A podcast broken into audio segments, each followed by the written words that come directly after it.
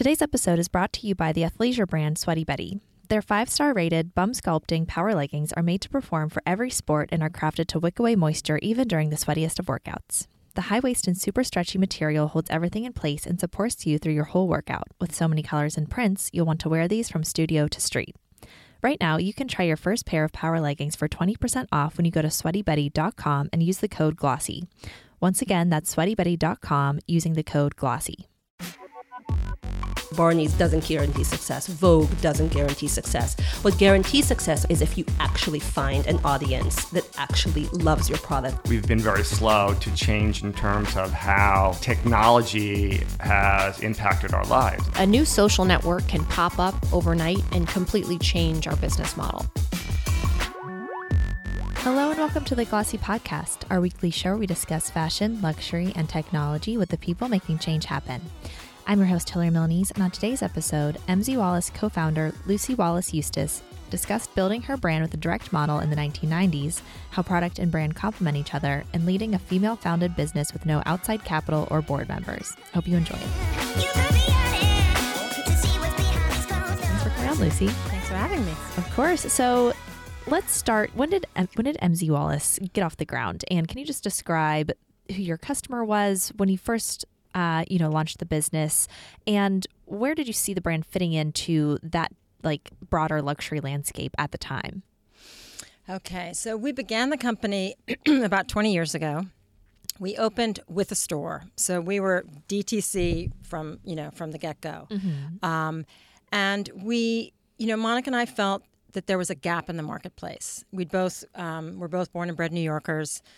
I started working in fashion when I was about 14, so we'd worn a lot of different hats, um, and we thought if we think there's a gap, someone else might as well.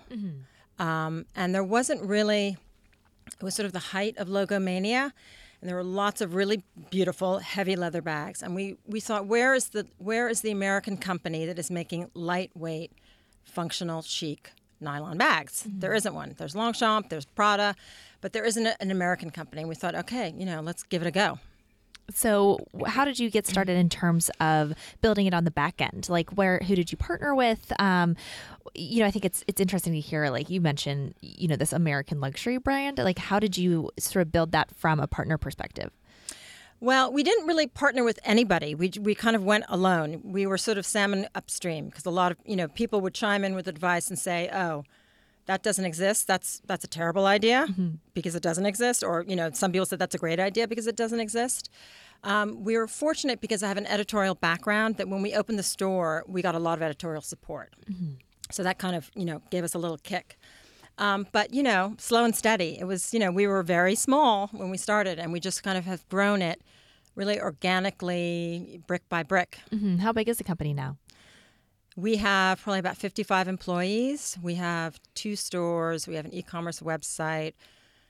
We're in all Bloomingdale's, 80 Nordstrom, Saks, Specialty, Net-a-Porter. So we're, you know, we've got mm-hmm. sort of a three-legged stool, Right. And good specialty stores as well. So we, you know, it's sort of direct wholesale, wholesale department stores, wholesale specialty. Right. So, so one thing that's interesting is you mentioned you were DTC from the get go, and we've obviously seen a lot of brands capitalize on this. Oh, we're selling direct. We're cutting out the middleman. That's our that's our value proposition. That's our pitch to customers. And so, what as you've been watching those brands get off the ground, you, obviously in, they're in, in to- a ton of categories, but particularly in the fashion space, how have you rethought the way that MZ Wallace is positioned to say like?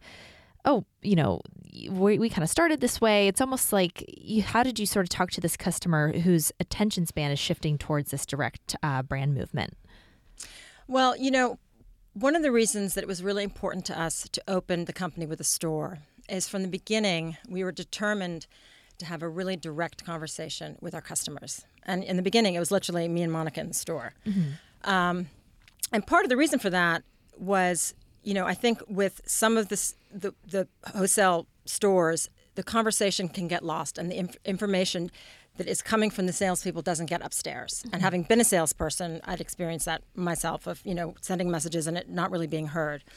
So we wanted to you know, create an atmosphere where women could speak t- for themselves directly to us. So, you know, this is the late late 90s, the the traditional path for a brand, especially on the, you know, more luxury contemporary luxury side was to get in those uh, department store doors first. And so, yeah, how did you even get the awareness of the customer without that initial launch pad? You know, we have a very loyal, involved customer. And we have a strong repeat customer. So there was a lot of word of mouth mm-hmm. and people coming back and buying another bag and, and sort of, you know, our customers became our own brand ambassadors. So it slowly spread that way. And we probably started wholesale, which helped as well five years after. Mm-hmm. But we were kind of mindful that we wanted to build the company and build its operating costs not dependent on wholesale. Yeah. dependent on our own. And then the other thing is, we started ecom in 2004, which for fashion was really early because fashion kind of arrived late to the party. And so that allowed us to really build up um, a pretty significant business and presence um, and spread the word that way. Yeah, when you launched in the wholesale doors a little bit after the business had started, how how do you think that your positioning to those buyers, to those in those conversations, was different than had you initially launched that way? Like, what did you know about your customer? How did what did you learn about you know the product fit and and things that probably helped sell the brand uh, rather than it just kind of being a blank slate? Yeah, that was incredibly helpful because we were able to. I mean, we still do this. It's always a time constraint, but we really try to test product mm-hmm. before we we put it out there. So we'll test it on ourselves first, and then we test it in the stores. So our stores, you know, always served as a little bit of a laboratory. Mm.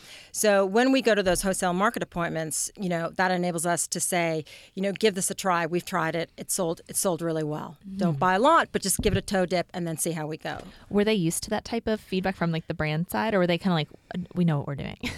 A bit of both. I mean, there was also like, why would anybody pay two hundred and twenty-five dollars for a nylon handbag? Hmm. So there was a bit of that. how do how do you sort of fit that product with the price point then?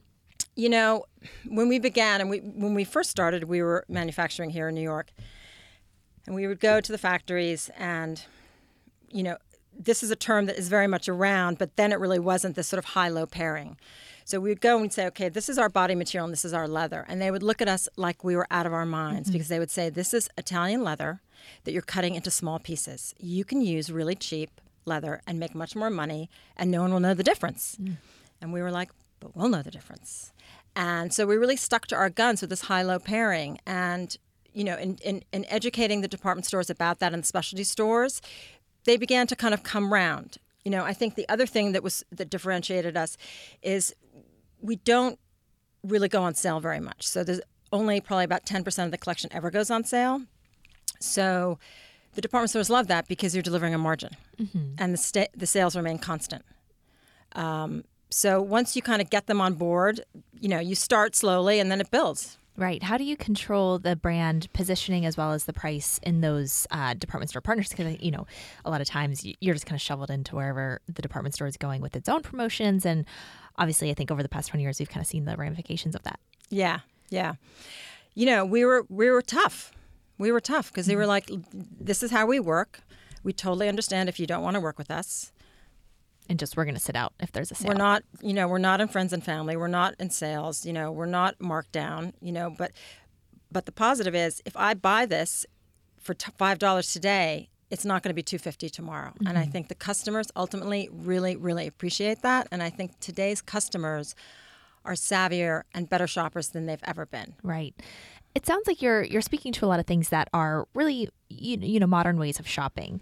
That you know brand brand story heavy, that high low uh, positioning where you know people want really good quality leather in some cases, but they also are on the go. They need a, a more lightweight bag uh, for for other times, and that that direct side and, and using customer feedback in the product. So with all of that in mind, kind of serving as the foundation of the business, what what have you had to evolve as customers have changed over the past twenty years? Oh gosh, we've had to evolve with changing pocket sizes and just addressing tech in general. Oh, so like pocket sizes as in getting bigger? Yeah, bigger, smaller, iPads, all of it, laptops. Um, so that's been a huge thing because when we started, most people weren't carrying laptops. And now the proportion of people that are always carrying laptops is really changed and also the size of their laptop. So, you know, there's a lot of needs to address. Um, so that that was one major thing. And you know, the thing about the stores is they afford us an opportunity to have a type of conversation with the customers that you can't have online. Not to negate the importance of the online information gathering that you can get, but if I'm a person buying a bag and I'm leaning against the counter and you're the sales associate, we're going to have a different kind of conversation. And I might tell you how I'm feeling mm-hmm. and what else I looked at that day. But I won't tell you that online necessarily. So you get all this anecdotal information that is extremely valuable, mm-hmm. that really, you know, can inform design and direction. Right. And and you mentioned you use your stores as a type of laboratory. How how does that work? Because I imagine you need you know, the, the store still needs to feel full in terms of of the inventory and the selection. So where do you kind of fit in that that product test? you know, with a couple hundred units. And you just put it out there, and then people love an exclusive. So if if, you, if we say we're testing this, people are you know our customers are all in. They're super excited. I mean, if we would ever put that out, we kind of always do it quietly, um, but you know, if we do an exclusive online, it goes pretty quickly. If it's a new product, and we would we've never said it's a test product, but if we would say that, it would go even faster. And have you branched out outside of bags, or you know, what's that? Uh, you know, broader brand um, vision in terms of, of the product uh, look like, and and how do you see other you know categories potentially fitting in? You know, I think we broadened our offerings. We're not interested right now in, in going to other classifications. We just want to get better at what we're doing and do that, you know, as best, you know, the best. Um, but, you know, for instance, we now have travel sleeves on many, many bags, and that is coming out of direct customer feedback that we put it on and people went bananas. And so we're like, okay, we're going to put it on as many bags as we can because the way that our travel sleeve is constructed, it's almost invisible. So when it's closed, it's just another pocket, and we're we're about pockets, so it was just more function. Um, yeah. Right. Uh, and so, you know, that having that type of focus, how has that perfected the product that you you do excel in? Like you said, you want to get better at. It seems like, you know, no matter where brands start, there is that lifestyle brand pool that always kind of leads them to branching out. Um, how has staying focused kind of helped you one know your customer, two just make you know really really great product that you have in you know your own vision. You know, I kind of think we are a lifestyle brand. I mean, we sort of think of ourselves as a design company. You know, Monica always says, you know, if you're in fashion, you're out of fashion. So it's better to be designed because good design never goes out of style. Um, you know, we we try to design a breadth of product so that we fit into your lifestyle, whatever your lifestyle is. Um, and again, you have to evolve with the customer. You have to listen to the customer. But at the end of the day, it has to be about the product, and the product either has to work for you, whatever your lifestyle is, or not. No matter what the bells and whistles and website and pizzazz is around it, if, if it always comes back to product. If the product doesn't work, it's not going to be successful. Right. And I think that those uh, bells and whistles are, are kind of a lot of what brands end up talking about because it's that's where like that brand story fits in. That's where the community fits in. How do you so it's, it's like brands have to be like you know two two brains working working Right. together. How do you master the product but also tell that story? Because if it's you have a really good product that no one you know that people aren't aren't finding out about or, or you know don't like it seems like today that brand identity almost has to be on the same footing as, as the product because there's so much competition. Yeah, I mean, I think we we we push we push our brand story somewhat, but not massively. Um, you know, I think that customers are very curious today. So if they find something they like, they dig deeper than they used to to find out if that company's beliefs are aligned with their own beliefs, and you know, are they buying into something that they believe? And I think for Monica and myself, it's worked really well because people first of all we're privately held. So we make the decisions. Um, we're not being governed by a board of any you know it's us. Um, so people really respond to that. I think people also respond um, to the fact that we're women. Um, so as the brand has gotten bigger the story is getting out and people are, are more interested in it. I mean you can push push it out on you know social and do you know we do a bit of that.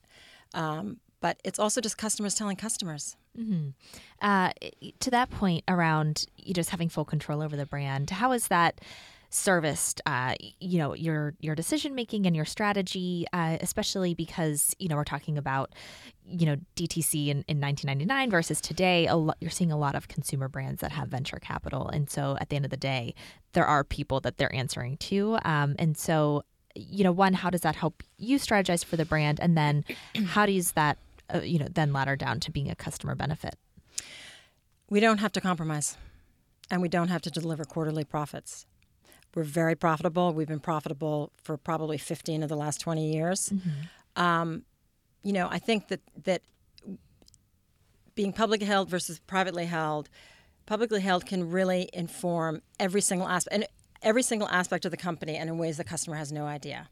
So if we were privately held, we would have had to switch to cheaper leather by now because someone who owns a piece of that company wants a better margin, wants more wants more quarterly profits. So we're allowed to really stick to our guns on a level of quality that that we can ensure remains unchanged. We can do philanthropy in a way that, you know, we have um, a program called MZ Wallace Gives Back, and and with that program, we give all the proceeds. So a lot of times you'll read press about a company doing that, and it's you know 10% of the proceeds or 20% of the proceeds. We can give it all, and that's because it's our decision. So it allows us to create um, an environment that we feel is reflective of our values. You know, we can have all the crazy stuff we have in our office with staff lunches and outings, and we can do all that stuff, and it's really genuine because it's our money. So if we want to spend the money on lunch and it's a really nice lunch, like we get to do that. Right. Support for today's episode comes from Sweaty Betty and its power leggings, the I Can Do Anything squat proof leggings that feel just like a second skin. The design team behind these leggings is all female, which means they ensure these leggings fit perfectly and flatter the female form. Plus, all of Sweaty Betty's products are trialed by female staff to ensure they perform to the highest standard. If they don't like it, it doesn't get made. Right now, you can try your first pair of power leggings for 20% off when you go to sweatybetty.com and use the code GLOSSY. Once again, that's sweatybetty.com and use the code GLOSSY. Now back to the episode. And I think it's it's a rare place to be in because you look at other brands that launched in in a similar, uh, you know, product category like the contemporary luxury that we're talking about. Uh, at the, around the same time, you have you know just brands that are being owned like owned by bigger bigger companies, uh, Tapestry, Capri now, uh, and then just that, you know, almost like it's interesting to look at what's where these you know big american luxury brands are uh, you know 20 30 years in. So how have you guys sort of stayed on that on that path that you're on now um, and and you know not given up that compromise? Or not that doesn't make any sense. And not compromised. Yeah, you know, we're patient, and um, you know, we when Monica and I started it, it wasn't like okay, we got to get our money out in ten years or this thing is done. Like we have really a long view. We didn't we didn't start the company to blow it up and sell it. We could have blown it up and we could have sold it many times over, but that's not why we're doing it. Um, so you know, we've stuck to our guns, and and it's it's really patience because if you can wait and you're making a good product, the money comes. Believe me, it come. You know, it's there. yeah what are the challenges that come with that Um, it's really hard to run your own business. How It- so? it- Tell me. It's just always hard. It never it never gets easier. I mean, I remember someone saying, "Well, now that you're really big and successful, like, is it easier?" And it's like, "Are you kidding me?" It never gets easier. because i imagine you're never taking that one step back like okay now like this is there's other people with their hands in here Yeah. It's- Also, we're control freaks, so you know we're in it. Uh-huh. we're totally in it. So it, you know, it, it's it's it's always hard. Um, but I think one of the things about Monica and myself is that our goals have remained the same, and I think for some partnerships, when success first arrives. Partners can go in different directions and want to do different things. And one wants to cash out, one doesn't. And so we're really aligned in that way. So we have a really, my husband always says, you have such an amazing partnership, but we really have an amazing partnership um, in that we our vision for the company is exactly the same and it's stayed the same and it, it's just it's really solid yeah how do your roles complement each other well we kind of do everything together so you know we have an office that we've shared when we went into our bigger you know fancier showroom the, the builders are like, okay, so you'll have your, and then we're like, no, no, no, it's the same office, and we have a, you know, a double door that's never been closed since we moved in. So we're really, we really do everything together. Um, Monica probably focuses a bit more on the website, um, and I might focus a bit more on wholesale, but sort of the running of the company is is together, um, design is together. You know, it's it's pretty together. So it's not like I feel like the usual setup is one person is all like the design creative and the other person's like hard business. Yeah, no, it's not that at all. Yeah. I think we're both business, both creative. Interesting. And and you mentioned, you know, one of the one of the um you know, good parts about the company is is that it's led by by women founders. How have you like and you know we, we we don't talk about that that much as in terms of like what that means for a business strategy like, or like so i guess it's it's less strategy led but more like how has that helped influence the company culture? Um you know how have you built your team? Just like what are the what do you see the strength in that being? Um, I think the strength might be that we're more patient with mistakes that staff will make because they will make mistakes. Mm-hmm. I think that the way that we um, face risk is probably different than men. Um, certainly, as we've built the company, it's different because I think, you know, men would have pulled a heck of a lot more money out than we have, and we've really reinvested um, a lot of money. Mm-hmm. You know, I like to think that it's really more about patience and letting people grow and not being, you know, a ball buster. Right. a little bit more allowance then yeah. the, with the staff. And uh, how has that also informed like the hiring strategy then? Like where have you evolved the type of talent you're looking for to fit different needs that come up because, you know, now like you said, you started e-commerce early, but now it's you know the way that that companies sell online has has changed drastically. So over the years where have you looked for for new opportunities in the form of the type of talent you're hiring for and then foster that that company culture from there?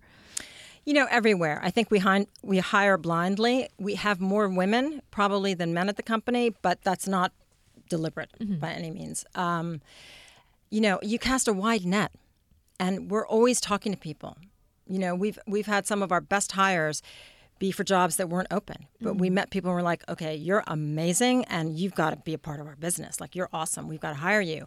So you've just got to always look for talent. Yeah. Uh, you know, I think it's interesting to obviously, we're always talking about the intersection between fashion and technology. But, you know, having your perspective that you've had since starting the business, do you think that sometimes the conversation is a little bit overblown? Like, like, like it's kind of trying to fit like tech for tech's sake into into how a fashion business should run. Like you said, it's it's some sounds at least relatively straightforward. It's a it's a three stool or three legged stool.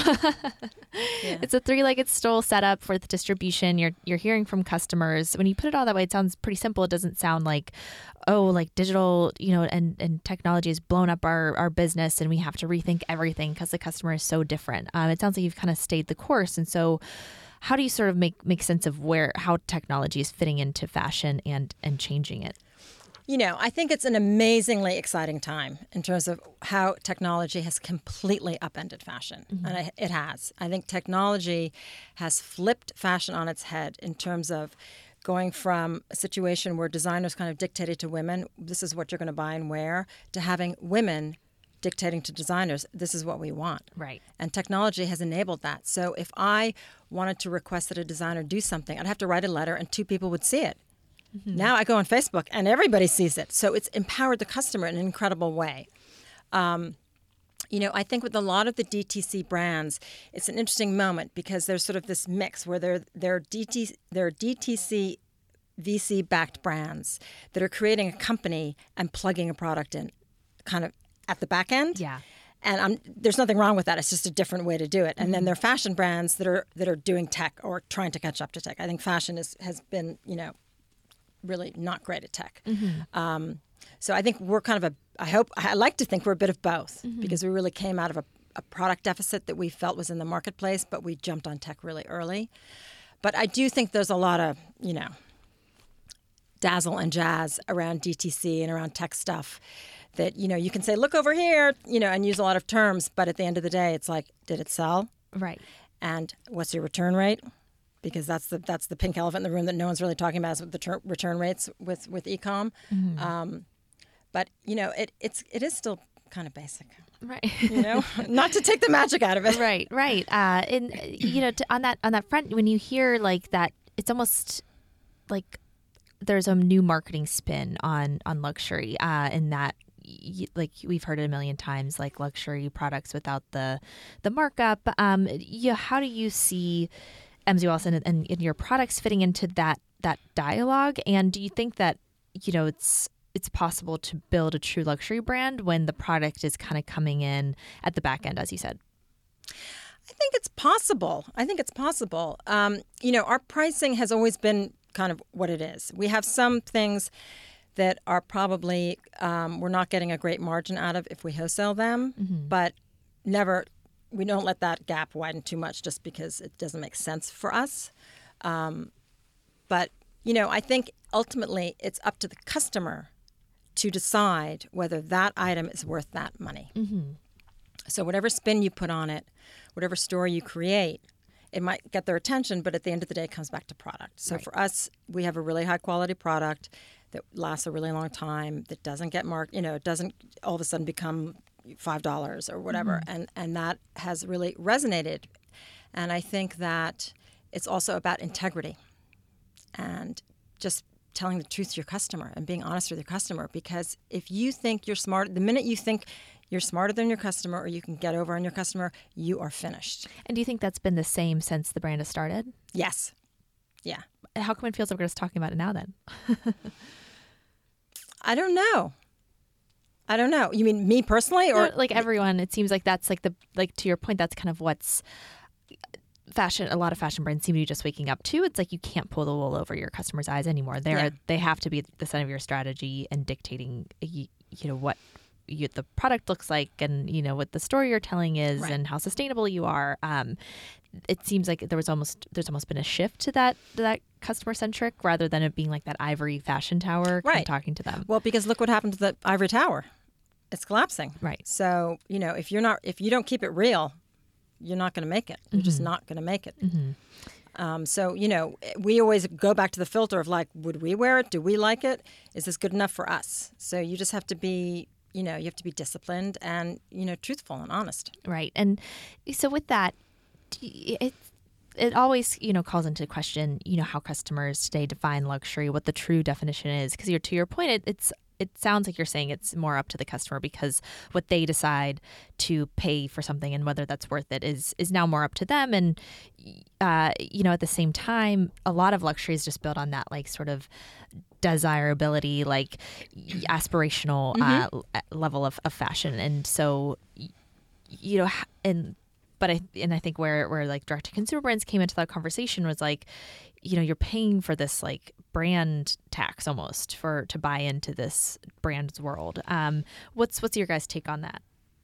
you know i think you can't say you're luxury without some luxurious elements you know there has to be for us you know our leather is really expensive our craftsmanship and our quality is really good so we feel really comfortable claiming that um, but i think you know and i think aspirational is good as well you know like i think that's great but again you've got to show it in the product and i think you can you also have to um, be really good with customer service because I think across the board people expect it.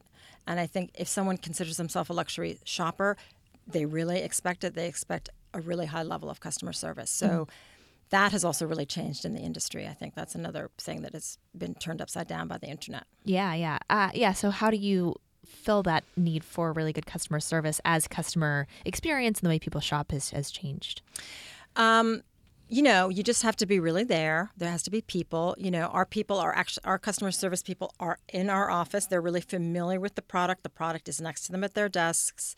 Um, but you have to be really, really responsive. So, you know, who knew that our customers were going to turn Facebook into a customer service platform, which is kind of effectively what's happened. Do you use like Messenger or just comments? Everything. Like, you know, but we have a customer service whole thing, but they like to do it on Facebook. So mm-hmm. you have to follow their lead. They're leading you where they want to be serviced, mm-hmm. you know, and I think um, you have to, it's, again, it's about listening and it's also about response time. Mm-hmm. Like this, you know, people, everybody thinks you're Amazon. So it's like they order and then it's like five seconds later, where's my, where's my package? Right.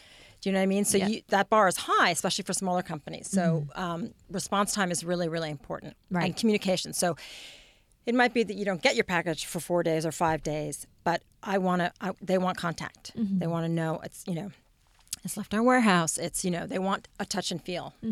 That's interesting. So the people have like Amazon standards in terms of like how fast they can get something, but if you're not able, like you're not going to be like same day shipping, one day shipping. It's just more about that.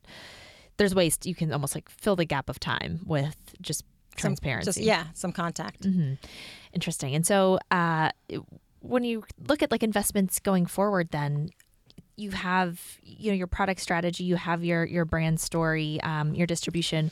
Is that somewhere you think you'll invest next in terms of those like logistics that are becoming table stakes for everyone in the industry because of what Amazon's doing? Yeah, I mean, our logistics are pretty good. We, you know, I mean, the way that we run the company is almost the way you buy a house.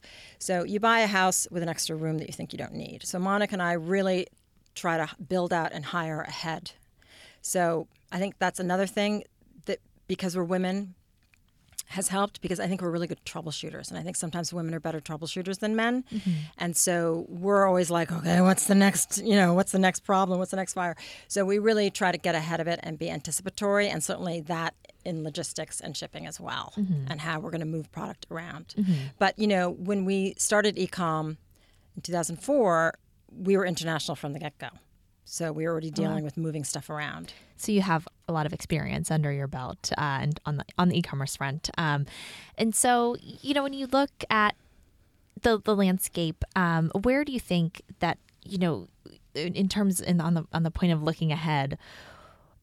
Where do you see customer behavior shifting next? Um, do you think that it's going to be even more direct, uh, more like store heavy, uh, kind of you know to push back to that like idea that people are, are still shopping in stores that's not going away, um, or you know just where the brand needs to be and show up, um, you know as almost like that competitive competitive advantage.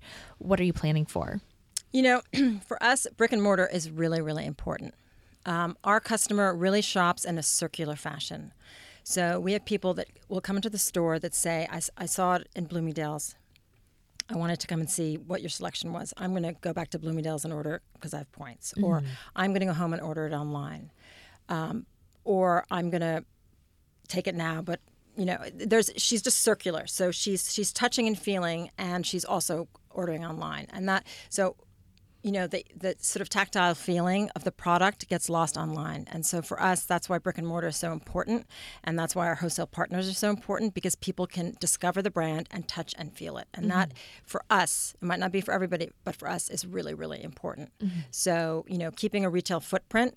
Um, and, you know, I think you have to just make sure that it's as seamless as possible their shopping experience and their customer service experience, no matter what venue they're finding you in. Right. How do you trace that? Uh, it seems like that's one of the biggest challenges for brands when people are experiencing the brand new. Maybe they saw an Instagram ad, then they went to Bloomingdale's and they shopped online, and then they abandoned the cart, and then they went to the store. Like, what do you? How do you make sense of that customer journey when it's so fragmented?